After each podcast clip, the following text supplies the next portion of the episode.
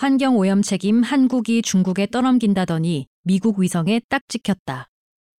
스브스 프리미엄에 실린 SBS 박세용 기자의 취재 파일입니다.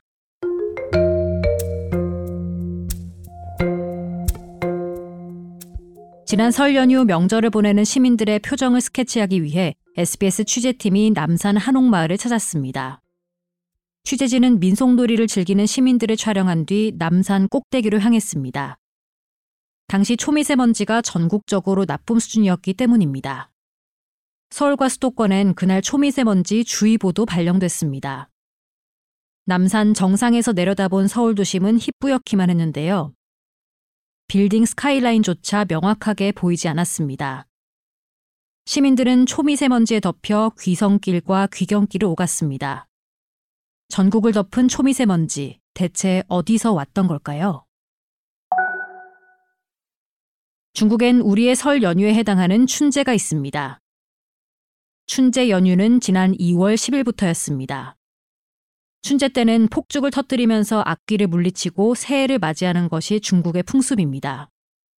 하지만 폭죽놀이는 잦은 사고와 대기오염 때문에 1990년대부터 금지된 바 있습니다. 그런데 중국 내 여론이 바뀌면서 매년 조금씩 터뜨리다 지난해 말엔 춘제 폭죽을 전면 허용하는 쪽으로 방침이 바뀌었습니다. 올해 춘제 폭죽은 불꽃놀이 그 자체만 보면 장관이었습니다. 중국 곳곳 도심의 드론 영상을 보면 폭죽의 화려한 불꽃이 도심을 알록달록하게 물들이고 있었습니다. 뿌연 먼지와 함께 말입니다. 그렇다면 중국이 올해 춘제 때 대량으로 터뜨린 폭죽 때문에 우리나라의 초미세먼지가 더 심해진 건 아닐까요? 중국 춘제 때 유독 초미세먼지 농도가 높아진다면 누구나 이런 의심을 할 수 있습니다. 국내 과학자가 그래서 나섰습니다. 지난 2018년 한국표준과학연구원에서 보도자료가 나온 바 있습니다. 중국발 초미세먼지 과학적으로 입증하다라는 제목이었습니다. 당시 표준과학연구원 정진상 박사는 폭죽이 터질 때 방출되는 칼륨을 우리나라 대기에서 검출함으로써 국내 초미세먼지가 made in China 폭죽이란 점을 입증한 바 있습니다. 그럼에도 불구하고 중국의 일부 네티즌은 올해도 한국 언론이 환경오염의 책임을 중국에 떠넘긴다며 춘제 폭죽과 한국 초미세먼지 증가에 인과관계가 없단 식으로 주장하고 있습니다. 2018년엔 입증했다고 하지만 올해도 그랬을까요?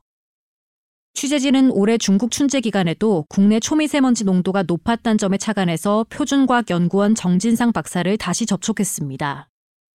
가스 측정 그룹장을 맡고 있는 정진상 박사는 자료를 찾아보겠다고 하더니 올해도 역시 중국에서 폭죽먼지가 국내로 유입된 것을 확인했다며 근거 데이터를 보내왔습니다. 중국과 가까운 충남 태안에서 측정된 데이터였습니다.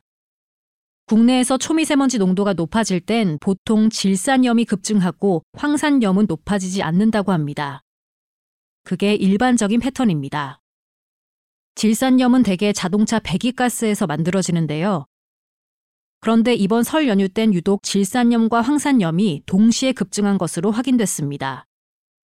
이 황산염이 바로 폭죽을 터뜨려서 생긴 물질입니다. 황산염 농도는 2월 초 2에서 3 마이크로그램 per 세제곱미터 정도였지만 설 연휴엔 이 수치가 갑자기 뛰었고 한때 10 마이크로그램 per 세제곱미터 안팎으로 측정되기도 했습니다. 질산염 농도 또한 훌쩍 높아졌습니다. 뿐만 아니라 폭죽을 터뜨릴 때 급증해 폭죽의 지시물질로 알려진 칼륨과 마그네슘 또한 유독 설 연휴에만 급증한 것으로 확인됐습니다. 이런 물질들이 바로 중국 폭죽의 꼬리표 같은 겁니다. 질산염과 황산염의 동시 증가 현상, 그리고 폭죽의 지시물질인 칼륨과 마그네슘까지 이런 물질이 검출됐는데도 우리나라 환경오염의 책임을 중국에 떠넘긴다고 할 수 있을까요?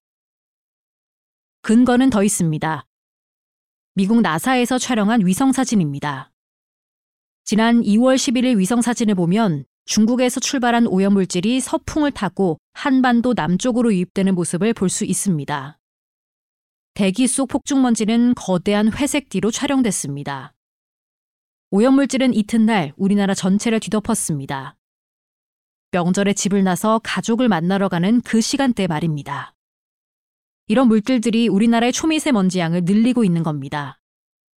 물론 설 연휴 전체 초미세먼지가 중국에서 비롯했단 얘기는 아닙니다. 전체 초미세먼지의 절반가량이 중국 폭죽에서 온 것으로 표준과학연구원 정진상 박사는 추정했습니다. 중국의 춘제 풍습이 국경을 넘어 일종의 국가 간 민폐를 끼친 셈이 됐습니다.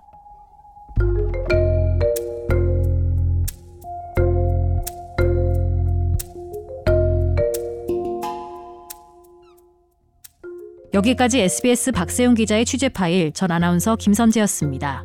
스브스 프리미엄 앱을 설치하시면 이 기사와 관련된 자료와 함께 다양한 컨텐츠를 만나보실 수 있습니다.